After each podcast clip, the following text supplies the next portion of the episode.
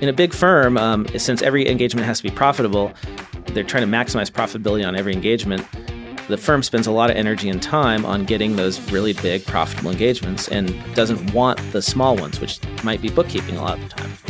But what they fail to see is that even though bookkeeping may have a very low margin, having the client talking to you every month gives you many, many opportunities to upsell additional services. Welcome to the Cloud Accounting Podcast. I'm Blake Oliver. And I'm David Leary. Happy Thanksgiving weekend. Happy Thanksgiving to you, David. Did you go out shopping for Black Friday? No, I did not do that. I yes, I'm at a stage in my life where it's like we have everything we need. So, are you an, a Cyber Monday shopper, or are you just not not even that? Like we cut back on that too. Yeah. Okay. I used to be very into that like Cyber Monday thing. Well, when we get into the news, I have a story about Amazon, which is super relevant to Cyber Cyber Monday shoppers, of course. And I think uh, something interesting about their business strategy that I found a way to apply to accounting firms and how they think. And none of my articles read back to Thanksgiving weekend, unfortunately. Well, you tweeted. You tweeted at like. I did tweet on Thanksgiving morning. morning. I did tweet on Thanksgiving morning. and you were tweeting about Gusto and Zenefits no longer being uh, friends. Yeah, so uh, you know, because I, yeah. I, have the puppy, so my puppy likes to wake up at four thirty in the morning, so I have to go outside, and it's a nightmare right now. It's just puppies, man. That's how it is. And um, so I'm out there, and I'm just like kind of scrolling through the news, you know, preparing for the podcast, and I see this article about uh, Gusto and Zenefits, and I almost forgot about that this happened. Um, Scott Orn, who was on the podcast probably almost over a year ago, he's with Kruze Consulting. Mm-hmm. He actually has his own podcast called uh, Startups with Friends. Uh, no, Founders and Friends. Founders and Friends. Founders and Friends. So he released kind of like a special episode last week sometime, and he was talking about the impact that Gusto and Zenefits are going to have because they're not their APIs aren't tying back together. Mm-hmm. They're not talking to each other, and this goes back to what we talked about two weeks ago or whatever. I think I posed that question: like, what happens when these companies stop working together? What happens. But yeah, like what happens when, for business reasons, somebody decides to, to shut off their API and no longer connect with a certain payroll provider or general ledger or whatever, right? Yeah, and like, I posed it like, what if it's at a bigger platform accounting platform level, right? And it's exclusivity with apps, right? What, but what was the reason that you originally said that? I can't even remember. Um, we were talking about the uh, streaming wars, right? Oh, right, right, right. Because like like Netflix lost all the Disney movie, all the other streaming companies now lost all right. the Disney movies, all the Marvel movies, right? Because it's exclusive, right? And now nobody's sharing their content anymore. They're all building their own services. And now right? I think if you want to watch the Martin Scorsese movies, they're all only on Netflix, right? Right. It's that, that game of being exclusive. So we kind of were talking about this, like what happens. Well, then of course served up on a platter. Here's two apps that have turned off. The APIs are no longer talking to each other. It's almost like you somehow had advance notice of this, or you no, must have just been like feeling the energy in the space. Well, things go like like the pendulum swing, right? Yeah. Right. And I think we we we had a big swing towards open APIs, and well now, you know, are we seeing a swing the other way? I don't know. And I think this could be an example, an argument of yes, it's swinging the other way. So yeah, so I tweeted out essentially like at 5 a.m. after I read the article. So the article was in Accounting Today, and the title of the article is Gusto and Zenefits abruptly end key integrations, customers scramble. So I read this article and it's it's not customer focused, and I'll skip right to Scott Orn. He actually is quoted in the article. So Scott Orn, he's the chief operating officer of um, Kruze Consulting, and they, and they basically do uh, accounting and HR services for over 200 startups. Yep, VCFO as well. They're like, yeah, full stack, great example of a modern accounting firm serving uh, mostly startups in the Bay Area. They're in San Francisco. Yeah, and so he kind of uh, calls up calls them out in this article, and he's like, he says, "We really like the people at both companies, but this is one example of not putting the customer first. And both companies have built their brand on a customer first approach." And essentially, yeah, let's talk about why this happened, right? What's the what's the reason behind it? Because I'll get into yeah. that. So essentially, the the reason you might use both is yes, about eighty percent of the features between two, both products probably overlap, but about twenty percent don't. And you might be using twenty percent of Zenefits, and you might be using 100% of Gusto, or you might be using 20% of Gusto and 100% of Zenefits, depending on what your needs are. Well, and uh, and and if they had did not have an integration and were going to build one today, it wouldn't happen because they overlap so much, right? They are total heads up competitors because they both offer payroll and they both offer HR, but they didn't start that way. Originally, Gusto was payroll only and recently started adding HR and benefits and whatnot. And a long time ago, Zenefits was only HR, compliance, uh, benefits, and whatnot, and they didn't offer any payroll. Am I right? Well, and then maybe this is what got me so upset, right? I come from that right. open ecosystem world. I launched both these apps on Intuit and QuickBooks. Intuit had a billion dollar payroll division and still let Zen Payroll at the time, which is now Gusto, come on the platform. They were at Zenefits, come on the platform, even though they threatened that billion dollar payroll division. It's about it's about a more mature view, right? And mm-hmm. uh, you can think about ADP Paychex now sync and work with Intuit, and vice versa. QuickBooks syncs with those. And 15 years ago, a very immature view of the world was no, we don't care if they're a paying customer. They will pay that penalty and download that CSV file, import it in every time, or right, manually right. do work. It's a very immature view of the, of the ecosystem, and now companies have a mature view.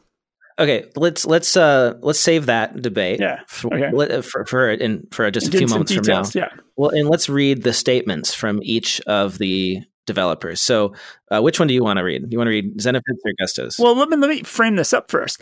So, the both of these statements from Zenefits and Gusto are from quote unquote a spokesperson. And so, as soon as I see things like that, it's not a quote from some direct person maybe we're familiar with at those companies. It always feels like this is a, a legal game or a negotiation game. It's PR. And, it, and it's, it's a PR game for sure. So, do you want to read the Zenefits one? Oh, yeah, I'll read the Zenefits one. Okay. Zenefits still has an integration with Gusto for payroll. Gusto required that we modify our payroll integration using the latest version of their API, which does not support the same features as the current integration. Effective next month, joint customers who continue to use Gusto for payroll will need to manually enter information the API does not support, such as banking and tax details. Now you read the Gusto one. We asked Zenefits to update their practices for how they were using the integration because the approach they were using created risk of sensitive customer information falling into the wrong hands. Our request was for Zenefits to comply with our existing policies, which all of our partners do. None of this is a result of any new changes that Gusto has implemented. All of our external API documentation is public at docs.gusto.com. These security protocols exist in order to keep customer information secure and private. We believe that keeping customer information secure and private is, in fact, being customer first. Okay, so may I tell you where I come down on this and why? Yeah, because I have a whole soapbox, okay. so I'm ready to get on okay. it. So I'll let you go first. So here's how I see it I see this as Gusto upgraded their API, which happens all the time, and they are requiring all of their partners to move to their 2.0 or 3.0 or next version of their API, whatever that is, to be more secure. And it sounds to me from this article like Zenefits declined to do that. They declined to put in the engineering effort to upgrade to the newer version of the API. And Gusto shut off the old one. And Zenefits says, all right, well, you know, now that's fine. Our customers will just have to manually import certain data into Gusto. So to me, whose fault is that? It's not like Gusto can go over to Zenefits and build their app for them, right? And it's also not appropriate if the old integration was less secure to continue to maintain that. So I come down on Gusto's side here. Yeah, and I yes, it's probably what happened. But I went back to the way way back machine to look at Gusto's APIs and I, from what I could tell, they're very, very similar. I mean, they, they got rebranded, right? It went from Zen Payroll to Gusto. There was a period of time when they were not taking any more integrations public, publicly. Like basically, you had to apply. They basically they they they turned their API from being open API to a private API. And that's the way it is now, right? And that's the way it is now. Gusto doesn't have like a developer site as far as like a developer's blog, or I didn't see any announcements of like, hey, we're deprecating on January 1st, 2020, we are deprecating the use of old API 1.0 to, and everybody has switched to API version 1.2. Okay. Right? There's no communications like that right now. It doesn't mean it wasn't communicated through email. Like we, we, there's so much we don't have access to regarding this, right? But the things that uh, Zenefits is saying they can't do, I don't see in the documentation for the API either. So I suspect that Zenefits maybe have had some sort of private level access at one time. Oh, interesting. And a different level of access that isn't public APIs. Somewhere along the line, they don't agree about the private access. And This is why they provided, hey, it's on our public APIs. Everybody else uses them. Right. So there's a oh, disagreement. It's an, this is a public negotiation. right. Right. Here. And ultimately, the person that suffers is the customer. Right. If they wanted to fix this, both sides can come to the table and figure this out. There's no doubt. They are smart companies. They have the, plenty of bankroll VC money to put engineering resources on this. Right. So, so this is a dance, right? That's happening. And, and, and of course it's going to happen. They're, they're, competing with each other, right, for market share, which is fine, right? Like that's obvious. It's a dance. It's happening. The timing of this, though, is kind of stupid. Scott Orn calls this out. End of the year, yeah. It's the end of the year. Like it's so easy for people to switch payroll companies on January 1st. And so if the integration doesn't work anymore, then that's a even better reason for people to switch from Zenefits to Gusto. Or vice versa. Or vice versa. Or switch to a third party payroll product, right? So right. And, and, Scott Orn calls that out in the, the article. Like he's, uh, I think he was talking about like Rippling or the other um, JustWorks. He was talking about like other full blown HR payroll type solutions. Um, so basically, what I just tweeted out was that this is an immature thing, and I'm embarrassed for both companies, and they should figure it out because it just hurts their paying customers. And it's mm-hmm. a very, it is circa 2006, 2004 Intuit ADP. And the funny thing about this is Zenefits has already done this dance once with ADP in 2015. ADP shut off all Zenefits access and they fought and spout and got in a big argument and blah, blah, blah, blah, blah, the same way publicly like this. And if you go really to Zenefits website today, and there's documentation on how to integrate ADP's products into Zenefits. So, so they'll figure this so out. They, they, okay, got it. But and, and Zenefits has done this dance before. Now, me, if you're coming from my side, I've had to deprecate APIs before, and when I've done that before, you've had to communicate it. It's communicated in blog sites. It's communicated in emails. Like you're emailing every single person you know at that company. You're cold calling the company sometimes because they, you, they didn't open their emails, right? And do whatever you can do to, to communicate that that API is changing and that it's going to be shut off or deprecated. You know, I imagine I imagine Zenefits is big enough company and Gus was big enough company that they had communications. It wasn't like, oh, like this get into a spam folder somewhere and nobody knew this was going to happen. And and then really the fact the giveaway is two spokesmen, like spokespersons spoke right. on this. Pro- they, yeah. That that's the dead giveaway. This is a PR public PR legal battle that's happening in public. Well, let's hope they sort it out. And that's the thing. They'll they'll they'll, they'll they'll figure it out, and then everybody will win. Perhaps the spirit of the season will bring them together. I mean, and this could be even a, a bigger thing. You know, like maybe they're going to merge. Maybe that there's uh, discussions like on the table. Maybe one's going to buy the other one, right? Like who knows? Like, but but this is totally a public PR facing battle out there. Well, like I said, I'm embarrassed I, for them. before I get to my top story of the week, shall I read our latest review? Oh yeah, we almost skipped over that. Darn it! Yeah, thank you, well, sir. We, you know, we were talking about the breaking news. That was breaking yeah, news. We, we, we got fired up. You, you see, yeah. you get me on these soapbox tangents, and then I, oh, it's good. I, I go out of order of the show. There's there's no order to this show. it's not like there's structure here. There's we have an outline. It says reviews, and then yeah, yeah, but you know we can jump around. We can do whatever we want. This is our show. It's right. That's true. That's true. Yeah, there we go. podcast. All right. Yeah. So reviews. Uh, we got one review from Sellyman David Leary and Blake Oliver are unboring. I had a recent conversation with a prospect about how the cloud accounting space is, quote, cool, unquote, and fun. He laughed, but not in a good way. David and Blake bring the fun to cloud accounting. The cool kids of our industry listen to Cloud Accounting Podcast because not only do they bring us what's new and exciting to the industry, but they actually make it interesting for people who don't find accounting interesting. A must listen to any accounting professional hoping to build their practice around cutting edge accounting technology. And that is from, we think, Brad Selmanis. Thank you, Brad, for that review. And now let's talk about Amazon and what Amazon has to do with accounting. Black Friday was this past Friday. As we record this, Cyber Monday is tomorrow. And so there are lots of articles these days about Amazon crushing traditional retail, as there are every year around the holiday season, because everyone wonders is brick and mortar retail going to survive another growing season of online shopping and declining season of in store shopping? Did you go shopping Friday morning? No way. And my son really wanted to go to the mall because there's this amazing like climbing structure for kids. And we said, nope, sorry, not going to do it. um, I, was up in Phoenix and uh, I had to take the puppy to a vet because the eye was little eye problem or something. So I was at mm-hmm. 6 a.m. I was driving around to a vet 6:37 a.m. and it was Phoenix had a bad, bad rainstorm. I guess everybody in the West Coast has had this really bad rainstorm go through, and there mm-hmm. was not a lot of traffic on the roads for Phoenix. Oh, so, so I mean, I didn't I didn't swing by like you know a bunch of malls and things, but yeah, like it didn't have that uh, that frantic pace out there. That's for sure. So instead of going to the mall, we went indoor miniature golfing which you might wonder like why would los angeles have anything indoor? And it's because it gets it actually gets really hot here. We have that in arizona too. Yes. Yeah. It's like golf. it's it's it's dark miniature golfing like neon like lit up kind of stuff. Pretty cool. Anyway.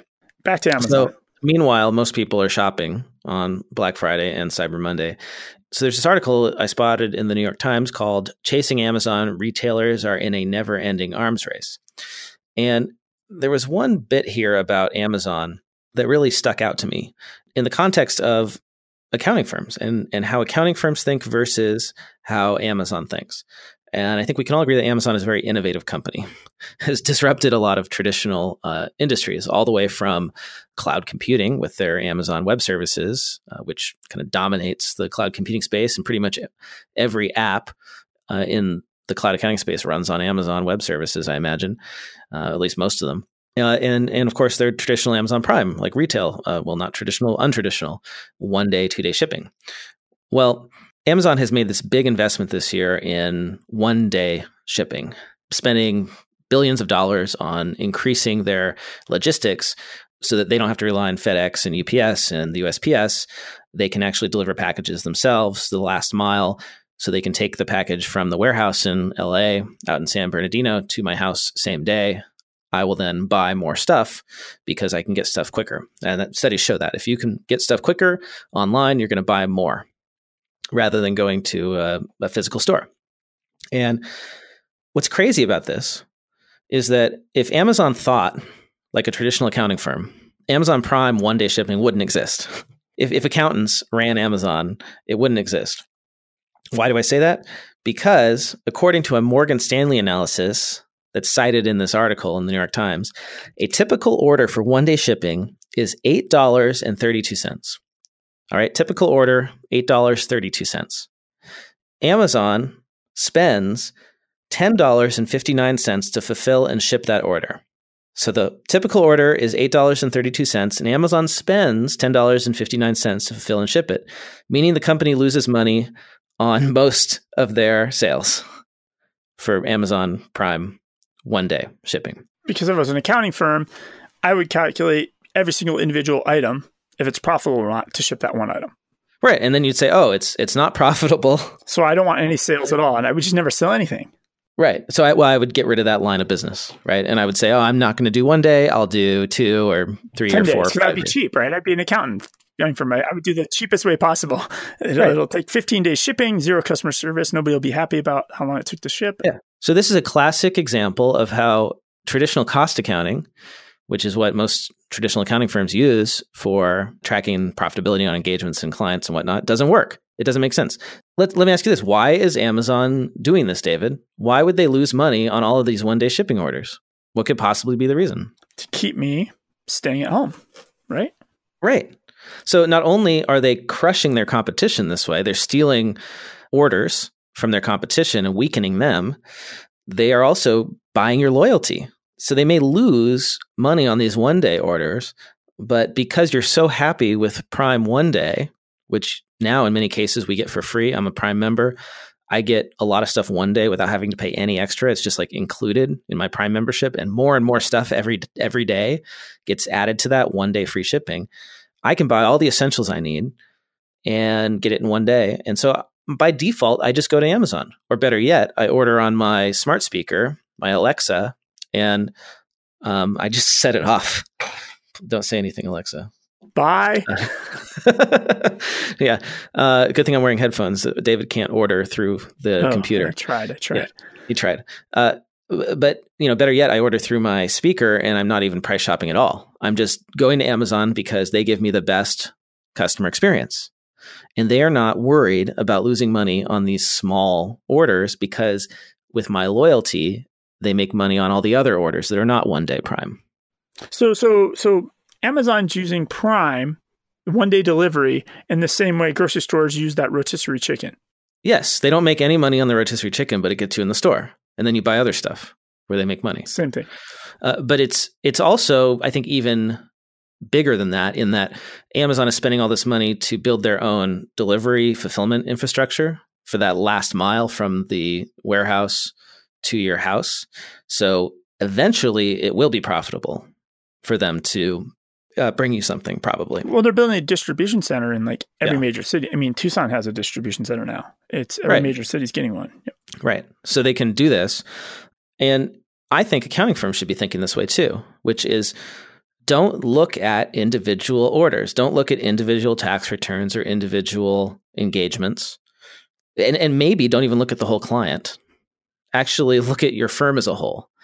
Look at the firm because clients don't have costs.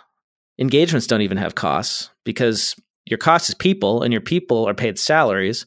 And that is a firm wide cost. That's not a cost that can be attributed to a specific client, even if you use uh, elaborate cost methodology to track their hours and then allocate their hours to it's it's all just meaningless right and amazon doesn't do it because it doesn't make sense so be, be like amazon and it'll enable you to offer like low margin services. So i'm thinking and this was always the struggle i had in a big firm which is in a big firm um, since every engagement has to be profitable they're trying to maximize profitability on every engagement the firm spends a lot of energy and time on getting those really big profitable engagements and doesn't want the small ones which might be bookkeeping a lot of the time.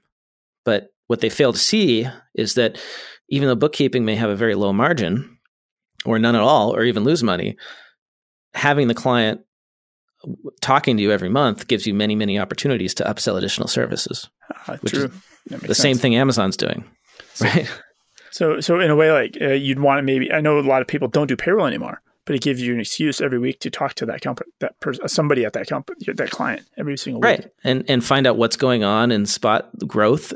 Right? You can you you see the payroll, you see who they're hiring, you know when they're growing, when they're successful. If their payroll's expanding a lot, maybe it's time to go pay them a visit and see if you can get I don't know, some consulting, which will give you great margins. So that's just that's a great example. Don't look at the trees, look at the forest. This episode of the Cloud Accounting Podcast is sponsored by OnPay. Many times when choosing a payroll service, you have to choose between a new startup with a great app or an established company whose tech may feel a little behind the times. With OnPay, you get the best of both worlds a great app from an established company that's providing payroll for over 30 years in all 50 states. OnPay is an easy to use full service payroll with simple, straightforward pricing and includes all their features employee self onboarding, HR tools, health insurance, workers' comp tracking, and 401k.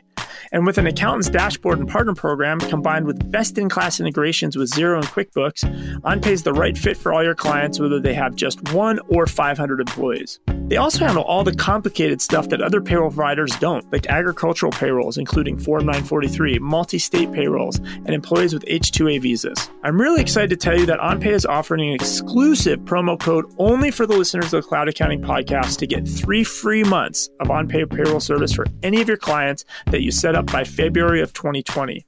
Head over to cloudaccountingpodcast.promo slash onpay. That is cloudaccountingpodcast.promo forward slash O-N-P-A-Y.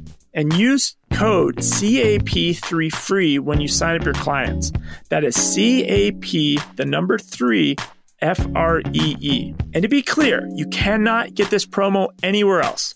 It's only available to the listeners of the Cloud Accounting Podcast. So I kind of have a related article that's maybe a counter counterintuitive to what you're saying, right? Because because you're basically telling people, hey, uh, you can't hourly bill and track it all that way. It just doesn't work. Yeah. Don't don't try to don't try to maximize the profitability on every engagement. Every engagement. So um, Calvin Weidler of SmartBooks. I think we've talked about SmartBooks before. Um, mm-hmm. we've, we've, mentioned Calvin before, anyways. He wrote a uh, like a guest blog post on Accounting Web this week, and the title of the article is "How to Know When Fixed Fee Pricing Isn't Working." Hmm. And he yeah, tell me more. Yeah, it's it's a long it's a longer article and it's but it's worth reading. So he lays out basically for the last ten years of running SmartBooks, which is basically an accounting firm. He's got some a little bit more of engineering tech, on it. Mm-hmm. So he's kind of a, a forerunner to these new business models we're seeing pop up everywhere, right? And so they they it's, it's outsourced bookkeeping, right? Essentially, what he's doing for um, for small businesses, yeah. and but they and, and they've been doing for, it for like a long time, so they're in, in, the cloud and remotely, so they're a good um, they're a good case study. Yeah, and then they were using fixed fee billing because they believed it was really predictable and something desired by clients.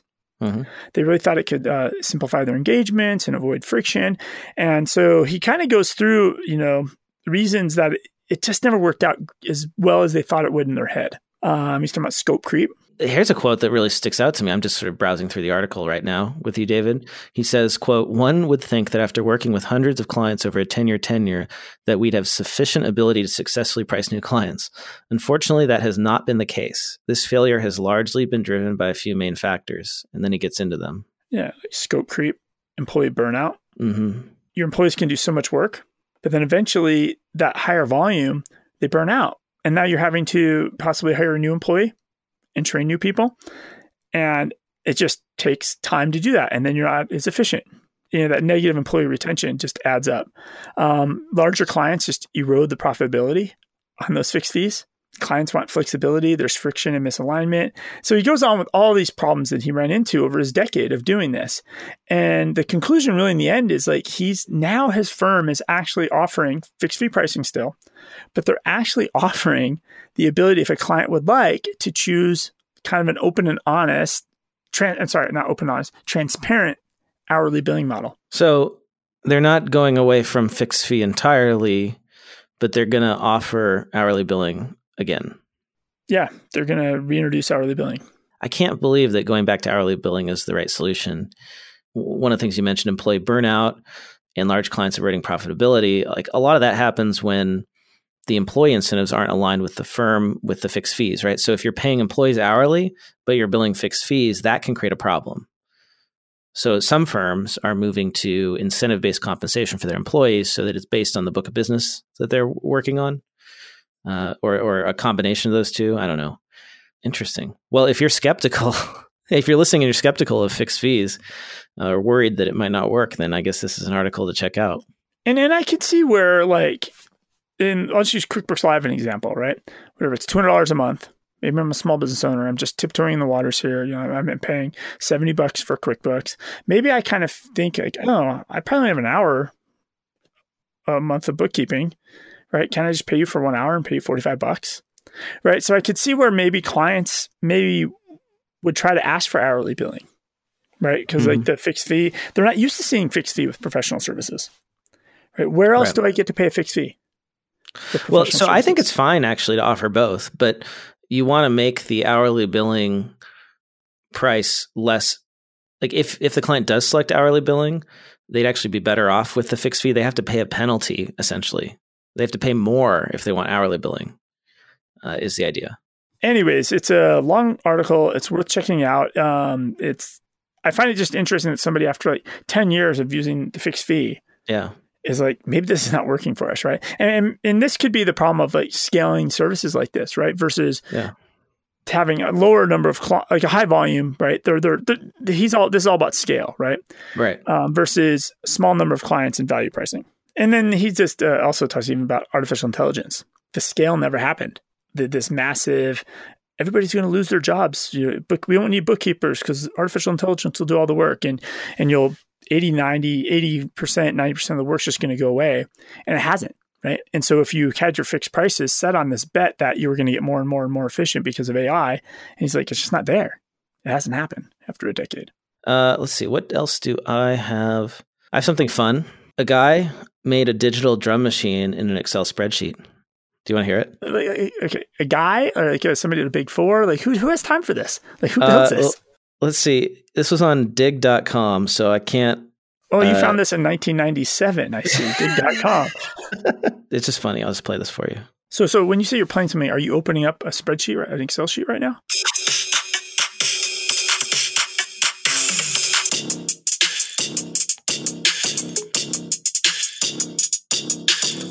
So this is a YouTube video of the Excel spreadsheet playing the beats. Pretty good, right? Not bad. So you could download this spreadsheet if you'd like. I think so. Uh, it uses. It looks like it's using macros or something.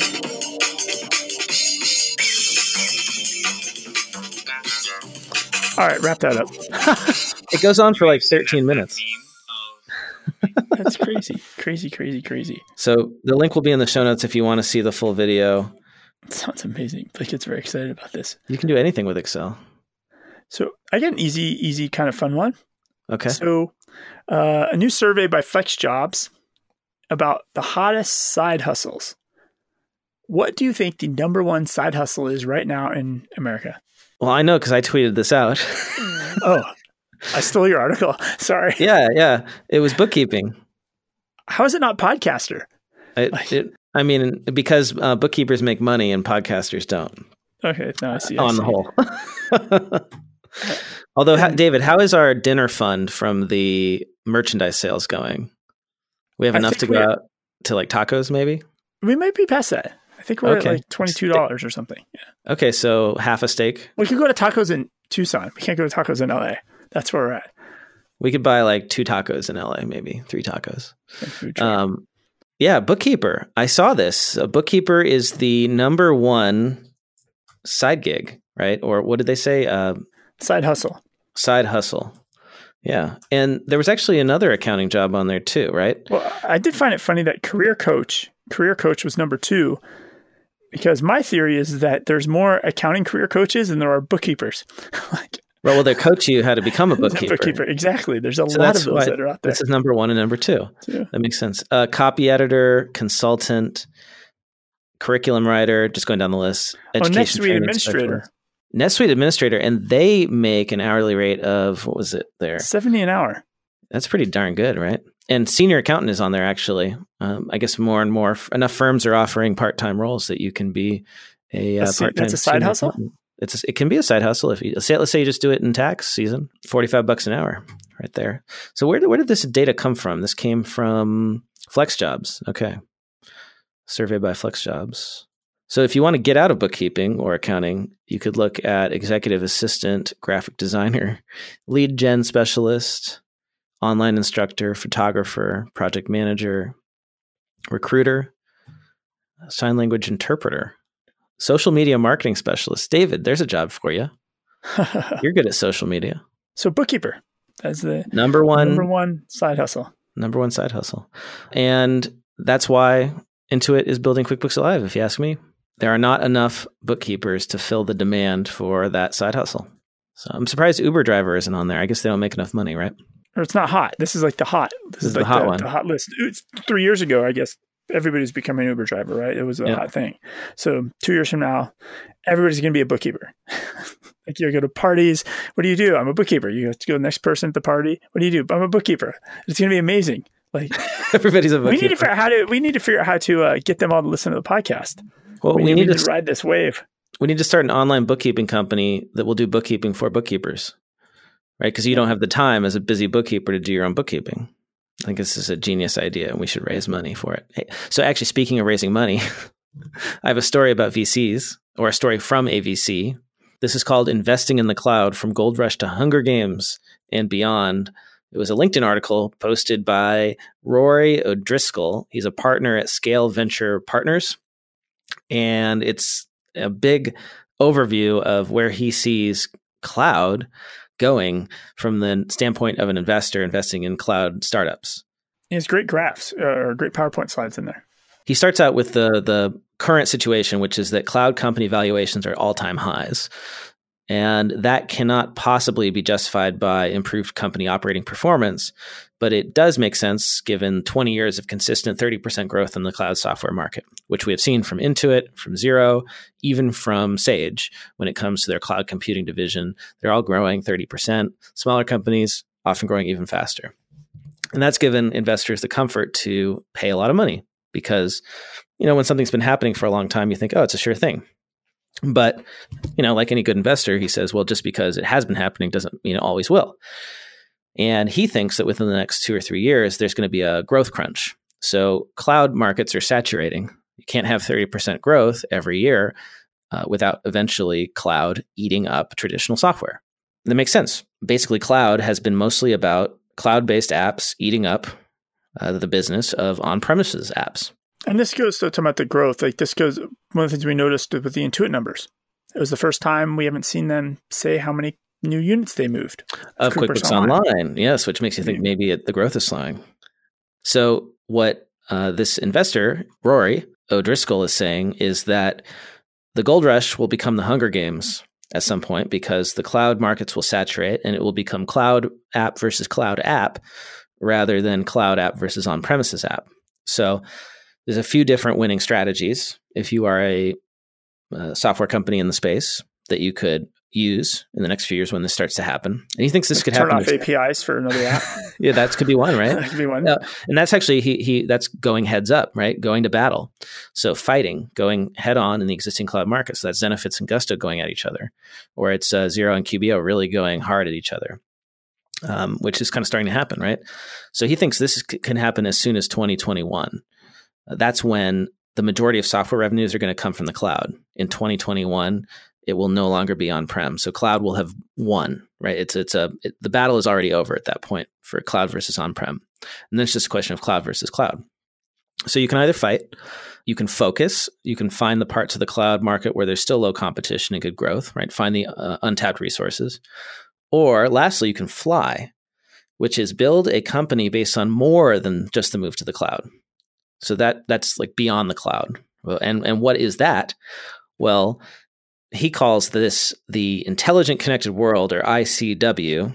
What does it really mean? Well, he uses an example uh, which is very near and dear to our hearts, which is next generation bookkeeping this is the example in the at the end of the article for you know what companies could do if they don't want to fight or focus if they want to do something completely different they could go after the market for next generation AI driven bookkeeping services for SMBs. So these kind of companies are not replacing the cloud provider. They are sitting on top of the cloud provider, such as QBO, and using AI and connectivity to replace a human bookkeeper with a service powered by a combination of AI and humans for a more cost effective solution. So the idea is that you skip fighting in the software battle and you just go straight to some function that is being done by humans in the real world and you automate that. And that that is where the true visionary stuff is going to happen and that's where the you know big dollars are now. So this is validation, I think, David, of, of the stuff we've been talking about uh, from the investor community. Yeah, I, th- I was looking at that article as well, and I thought his uh, the one that really set off for me was his um, grim realities of exponential math, mm-hmm. and and it took takes 19 years for SaaS or you know a product to get to you know 30 percent market share, but two years later it hits uh, 50 percent, and two years after that it's 100 percent. right. Right. And, and, and that's where we're at in the curve. And if that's the case where we're at, you probably don't want to start a brand new SaaS based payroll company today or a SaaS based timesheet company or a SaaS based anything. It's too late. It's it's all going to be divided up by Gusto and Zenefits and uh, with OnPay and right all these. Yeah, they're all going to they, they they've they're already positioned to dominate. So you got to build a new model, which is like what they're doing now. It's like people and SaaS together. Which which who knows who knows what the new model will be two years from now, right? But you right. you probably need to be you need to figure out what the next ten or fifteen years is, not what's the next four, because the next four is already done. And the economics of going into real world GDP and, and trying to automate what humans are doing makes a lot of sense because instead of, here's the example, instead of fighting over $500 per year versus QBO, you're going after $5,000 a year as a replacement for a $10,000 per year old school bookkeeping service. Interesting. Well, I'm surprised. Uh, so this guy's completely, he's an investor, but he's outside our space that ABC. Oh, I don't know. I don't know. Maybe he's invested in one of these apps, right? And that would make a lot of sense. Yeah, we, we could work backwards and figure that out pretty easily because uh, what these companies like to do is they like to brag about who invested in them. So we could we could easily work backwards and figure out who who, of the uh, players out here. Yeah, here I'm going to do a Google search right now. Scale Venture Partners Bookkeeping. Um, it would make sense if you invested in Scale Factor because they will scale. they invested in Bill.com. Okay. Scale Venture Partners did. And this goes back to you know we we talked about before with QuickBooks Live, right? And the stance of, of taking if we're never going to do anything like this, like this is another article that you have to do it. Like you're going to have to do this. There's just no way they they have they're eventually going to have to do this. Like anybody who thinks they're not is well, that's where the growth not, is. Not, yeah, the, the growth opportunity is in automating human activity.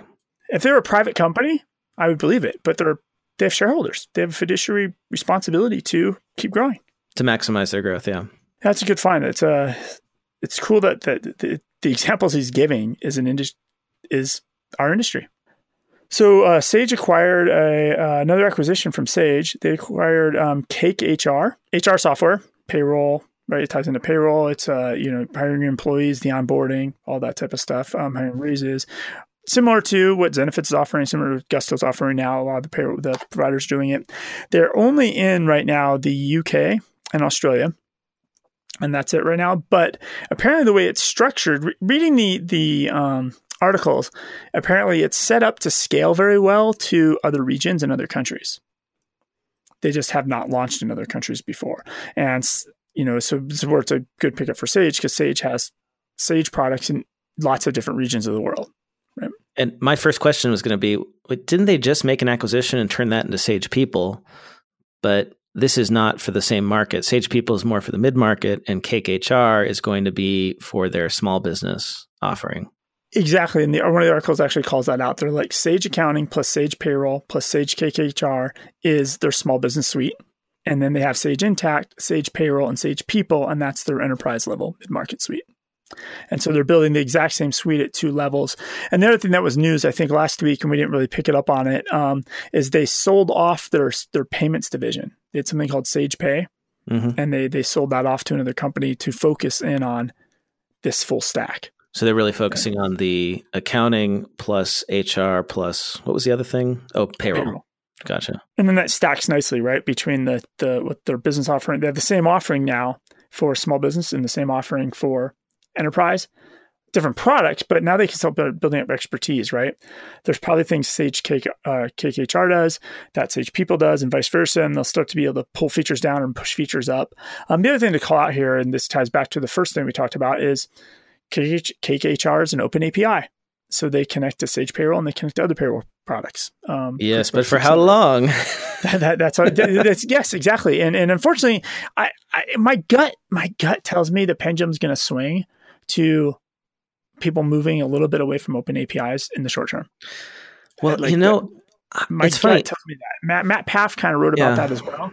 And and this article you just brought up about the Yep. You know, it's funny. It's it's like when you at first when you started talking about this weeks ago, maybe even months ago, I was very skeptical. I'm thinking, oh, David is David is sounding the alarm. You know, the sky is falling. It's all gonna, you know, no, it's not gonna happen. But this article, we just you know, which is very persuasive, talking about how it's going to become cloud versus cloud in the next, gosh, it's what it's turning 2020 in a month.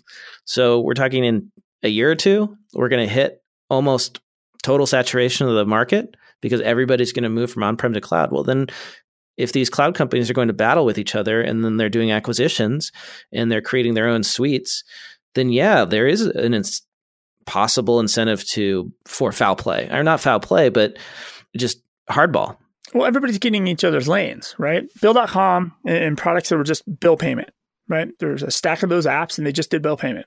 But now a lot of the uh, credit card apps, the prepaid credit card guys, they're starting to do uh, bill payment.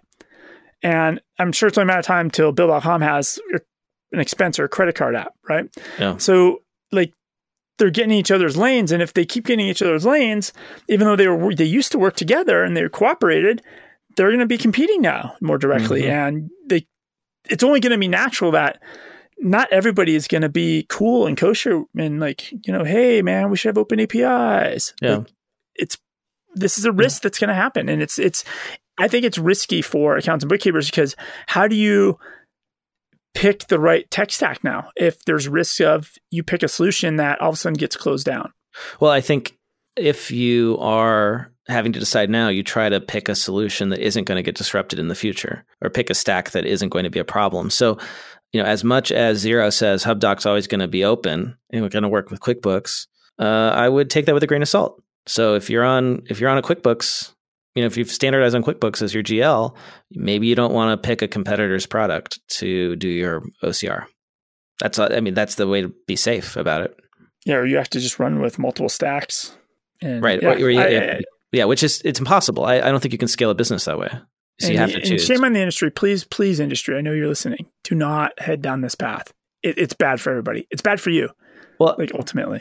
And I, I, I think that what you're saying is very noble and good, but I mean, in the end, economics will dictate whether this happens or not. It's you know inevitable. Yeah, we'll we'll see. We'll see we'll for see. sure. We'll we'll, uh, we'll keep following this. Uh, that's all I've got for this week. How about you, David? Oh, oh, a little update on banks. Remember we talked about banks all this time, and everybody, all the tech companies trying to become banks. Mm-hmm. We've well, been talking about that for a while, and uh, and we were even talked about how like last week or the week before how Walmart gave up. Like this, this story's been done before. Well, Robinhood, which we've spoken about before, they have a like an online investing app, and they've been mm-hmm. trying to pursue a bank charter. They gave up this week. There's like we're not going to try to become a bank anymore. They just gave up. Yeah, that doesn't surprise me, right? Everybody else has been failing. Why would they? why would they succeed? And also, they, we've covered them before, and I'm just searching our archives. Well, they, they they jumped the gun on some banks trying to be a bank before, and they kind of broke some. Yeah. Rules. Okay. Yeah. This does not surprise me at all. They uh, they launched their bank accounts before they even got uh, approved to do it. This was bad, right? They they'd launched checking and savings accounts before they were even um, insured. Yeah, like, and they, they, they yeah, so they, they were already on the, the radar. Yeah, there's um, no way there's no way the regulators list. are going to let them like off of that and give them. Yeah, because I think if you start on the naughty list, you can't move over. Yeah, like like you're in trouble. Yeah, so that was back in July. Up, yeah, yeah, they gave up on that. I think we can save this from for next week, and we can deep dive in it. Is uh, there's a remote work report from Zapier Oh yeah, so we'll teaser for next week. And I've got a bunch of stories about remote work, so maybe we'll like have a themed episode. We can just start with that. That'd be great. And then um, I had some notes on there's an article about uh, payday loan companies, and we've talked about some of these before, and this ties into try, everybody's trying to attack banks or become banks, etc. So this one's about um, the title of the article is "Can Silicon Valley remake the payday lending industry?"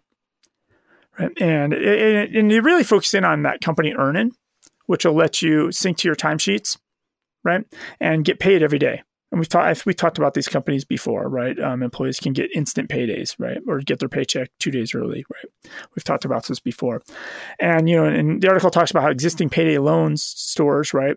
You know, you're paying six hundred percent interest a year, mm-hmm. right? But these new apps aren't really subject to Truth in Lending Act because they're not giving technically a loan out. You kind of do it as like tips right?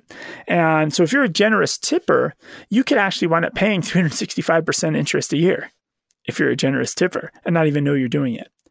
Right. Um, and then you give up a lot of hidden cost as far as like you're connecting them to your bank accounts. They can see your transactions.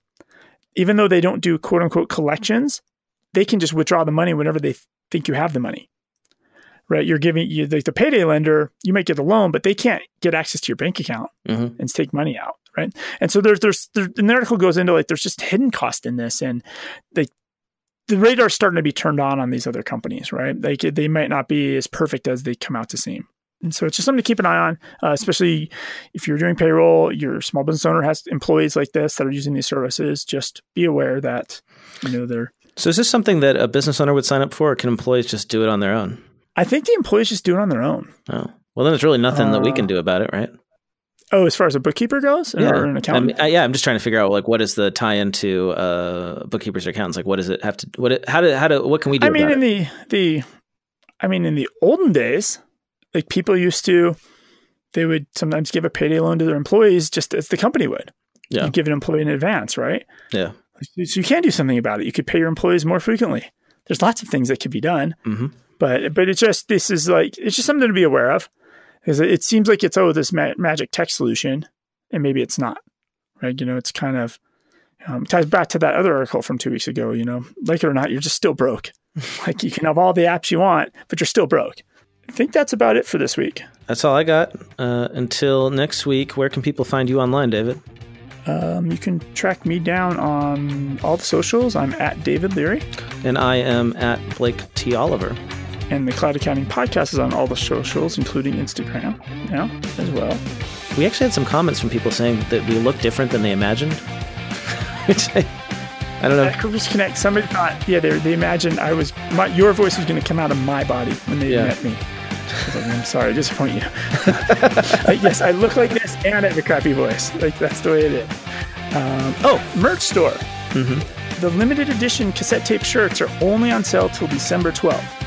So you have to order it by December 12th. They just go away. That's it. And then we'll come up with some other cool shirts, maybe. Chance. Sounds good. Well, until next week, David, great talking, and I'll see you then. Bye, everybody.